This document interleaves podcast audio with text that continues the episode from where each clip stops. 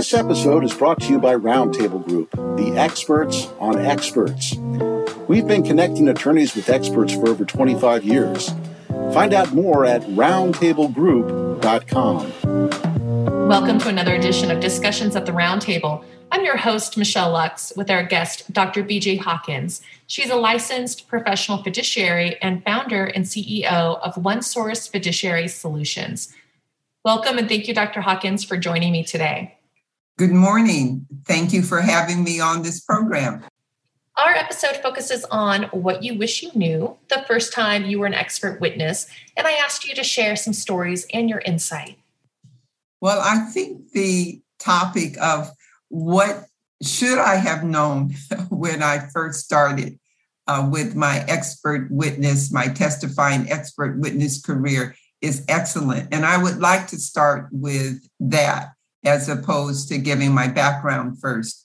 Um, as a former uh, Fortune 100 corporate executive, I had had a lot of experience in being under pressure, uh, being asked questions, if you will, similar to opposing counsel. What I had not had experience in was the whole notion of attorneys as colleagues and questioning an attorney once an engagement had been um, contracted for, if you will.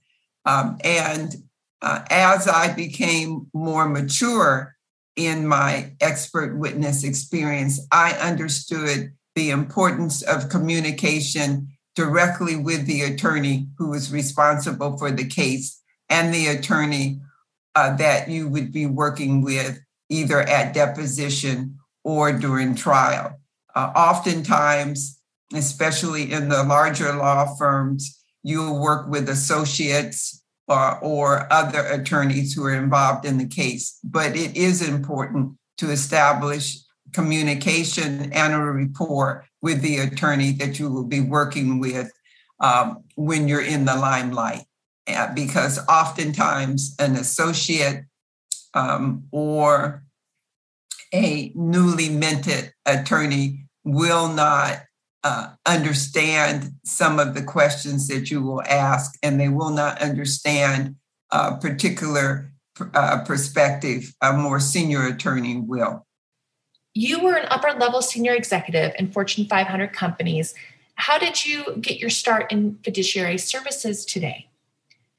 Well, I testify in the area of breach of fiduciary duty, and that breach of fiduciary duty uh, encompasses uh, corporate governance, uh, breach of uh, duty of corporate officers, especially in the C level suite. But I also do breach of fiduciary duty because of my licensed professional fiduciary experience with respect to trustees, conservators, and breach of spousal duty in marital dissolution or divorce cases. So, oftentimes in the past, breach of fiduciary duty was only considered from a legal perspective. But now, in terms of complexities of corporate organizations, uh, high pro- profile divorces, and recently, I think everyone has been aware of the Free Britney movement. And that talks about the complexities with conservatorships and trusteeships. So I testify in all of the areas and my experience as a corporate executive, my experience as a turnaround executive, and my experience in dealing with um, troubled situations or crisis management situations has been extraordinarily helpful in uh, all of the areas of my fiduciary expertise. Regarding expert report writing, have you learned certain techniques along the way to improve them? Well, I think that's an excellent question uh, because there is no best way. There are best procedures and processes. Uh, but first of all, you want to be truthful and you want to remember that you are always the neutral. You are not an advocate. So if you take those basic underlying premises, then what you want to do is to write clearly, succinctly. You want to make sure that they're not the, the stupid errors like typos or misplaced sentences. And I think that all of us use the technology, but sometimes the technology can substitute a word or um, give a different meaning. So just old fashioned checking your work, making certain that you have enough time to review it. And if you have a staff, having your staff do a final edit check. I have found it extremely helpful. I was involved in a professional organization of expert witness, and I um, continued to do continuing education credits um, and seminars and webinars. And that's extremely helpful in changing from what I called a competent report writer to an extremely good report writer. Most of the attorneys that I work with are, are always uh, pleased and pleasantly surprised at the detailed content and the readability of my reports. And I would suggest for someone coming into the field that it's not like in the movies, it's what you say on the witness stand or during deposition. It's how you can convey your thoughts, your expertise on paper. So it's extremely important. And for those from the more technical fields, I often will suggest because as former president of the Greater Los Angeles chapter of the Forensic Expert Witness Association, I often would suggest to uh, newcomers to the field or those who are interested that they brush up on grammar and sentence structure and understanding that if an attorney or a judge or opposing counsel has to read run on sentences and grammatical errors that will automatically reduce your credibility. So I think that the whole old adage that you have to work hard and work smart is very appropriate for an expert witness. With Forensic Expert Witness Association, what else do they do for credentials? Do they offer mock trials or prepare experts in other ways for testimony? of course, we do all of those things. Um, I haven't been um, extremely active um, over the last couple of years, but for about 10 to 12 years of my expert, uh, both expert testimony and as an expert consultant, I worked with the organization and it was mock trials. It was um, what colors you wear, uh, how you present yourself, what do you uh, what do you do if you have you're in a hostile environment? Um, even how you speak correctly to your honor the judge.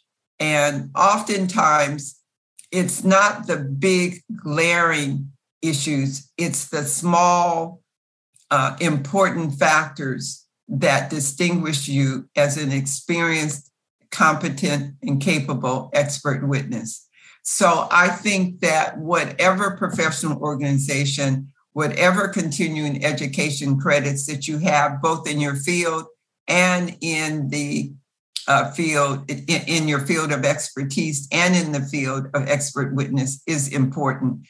What you learned and knew 10 years ago is no longer uh, relevant. It provides a core or basic, but you have to keep up um, I, in some fields, it's what's changed last year or two years ago. So it's very important that anyone who is providing expert services uh, keep up with what's happening in their field of expertise. And also, uh, if we look at COVID, the whole notion of how you appear uh, online is so important what is your background?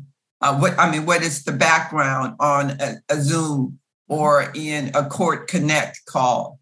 Um, I have seen attorneys who are on a court connect call and their background lighting is so bad that you can't even see their face. Now, that is extraordinarily distracting for both the judge and for other counsel that's involved. If you can't see the lips moving, you can't see the eyes, you can't see the face, you cannot see whether a person is making a joke or whether or not they are deadly serious when they are making a statement. So, yes, Michelle, that is extremely important for areas beyond your area of expertise. But how do you present yourself as a knowledgeable expert witness? Do you often testify as an expert outside California, or do you testify for international courts? Uh, I've done international, I've done um, national uh, work nationally, locally, and regionally. Um, I think if we go back to the impact of COVID, I made a decision that um, I would not take cases internationally, and I would not take uh, cases um, where I had to do extensive airline travel during COVID. That was a personal decision. It was not only the level of comfort, it was just the, it was problematic getting to some places. Uh, and then you had different standards in different states. And I think it's important that you realize that even though you are engaged um, as an expert, it's not common sense, it's your comfort level, because I believe that that impacts on your ability to provide excellent testimony. Uh, if I could just give you one short story um, that sort of summarizes why I think that attorney communications is important, but also considering the whole person. Um, I had a case, and the attorney um, repeatedly said we would talk soon, and the soon became the day before the trial. And even though I certainly had a record where I had emailed, uh, made telephone calls, uh, texted, uh, I had not been able to get the attorney's attention. Uh, in the briefing the day before, I realized that it was an inexperienced attorney, one. But number two, the staff had not taken care of my hotel reservations properly. So I really didn't have a room when I arrived. It took me three or four hours to get in a room. I was exhausted after the, the plane trip. And during the briefing session, which turned out to be late in the evening because the attorney kept pushing it back, I was sleepy, tired, irritable, hungry. Okay. And uh, trial started at eight o'clock the next morning. Um, what I think was important is that it was unfortunate for the clients, but it was also unfortunate, I felt, in terms of how I presented myself as a professional. And I learned a lesson that if the attorney could not make time to be able to communicate with me at sufficient time, then I needed to draw the line if the attorney wouldn't some experts would say, no, I don't want to annoy or get on the bad side of counsel. And I would say is that you have to look at your reputation, realizing that what you say is part of a permanent record. And you have an obligation to yourself as a professional, to professional ethics, and to the field to sometimes draw the line. Absolutely. You have to be an advocate for yourself too. Um, and, and it's your professional name on the line as well. Um, all very good, interesting facts there and helpful tips. So thank you for sharing that. Any last stories that you would like to share with me? Well, I, want to say something about the whole Free Britney movement and conservatorships in general. It's a topic that I think as the country ages, as we have people living longer, there are sometimes uh, situations where conservatorship is invaluable, invaluable in terms of making sure that the person is not taken advantage of, invaluable in terms of the family, uh, especially if you're talking about intergenerational wealth and just the health and well being of both the individual. And as an expert in that field, what I would uh, caution uh, my colleagues, um, as well as um, individuals involved, that it is so important for an organization like the Roundtable Group that does screening of experts. So you have credible individuals whose credentials have been checked, who have gone uh, through screening, because some of the individuals commenting on the case had no clue about the field. They did not have specific expertise and they were communicating a lot of information that that that was just wrong. It was in error. Uh, for example, in California, before any person is conserved or enters into a conservatorship, they are represented by independent counsel that listens only to them. And that was is, is something that unfortunately the media never talked about an expert witness or someone who had specific expertise. They spoke to attorneys who knew the legal aspects of it. They talked to people from the Free Britney movement, but no one ever contacted an expert witness, a testifying expert witness on breach of fiduciary duty or expertise in the conservatorship field because um, someone like myself would have been able to clarify certain points. We are known as neutral, okay? We, we weren't trying to become the next uh, counsel, you know, for Britney Spears. So I think I would just like to uh, uh, end by saying I have found the area of expert witness, especially as a testifying expert witness, to be fascinating, invigorating, uh, always an opportunity to learn, and certainly the opportunity to have um, significant experience and meet outstanding individuals.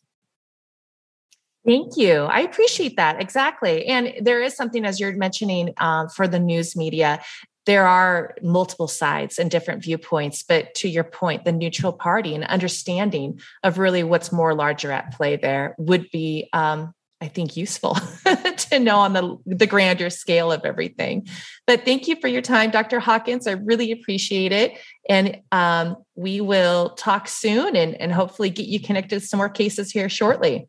All right. Thank you michelle and good luck as you continue with this effort. I think it's uh, extraordinarily good idea and hopefully will allow the whole field to get greater visibility and also to help uh, individuals enter the field. I am especially uh, interested in having individuals from underrepresented group understand that becoming an expert witness is a possibility and having a better understanding how to present themselves and how to prepare to becoming an excellent expert. Thank you for listening to our podcast, Discussions at Roundtable. Our show notes are available on our website, roundtablegroup.com. Subscribe today on Apple Podcast or your favorite listening apps.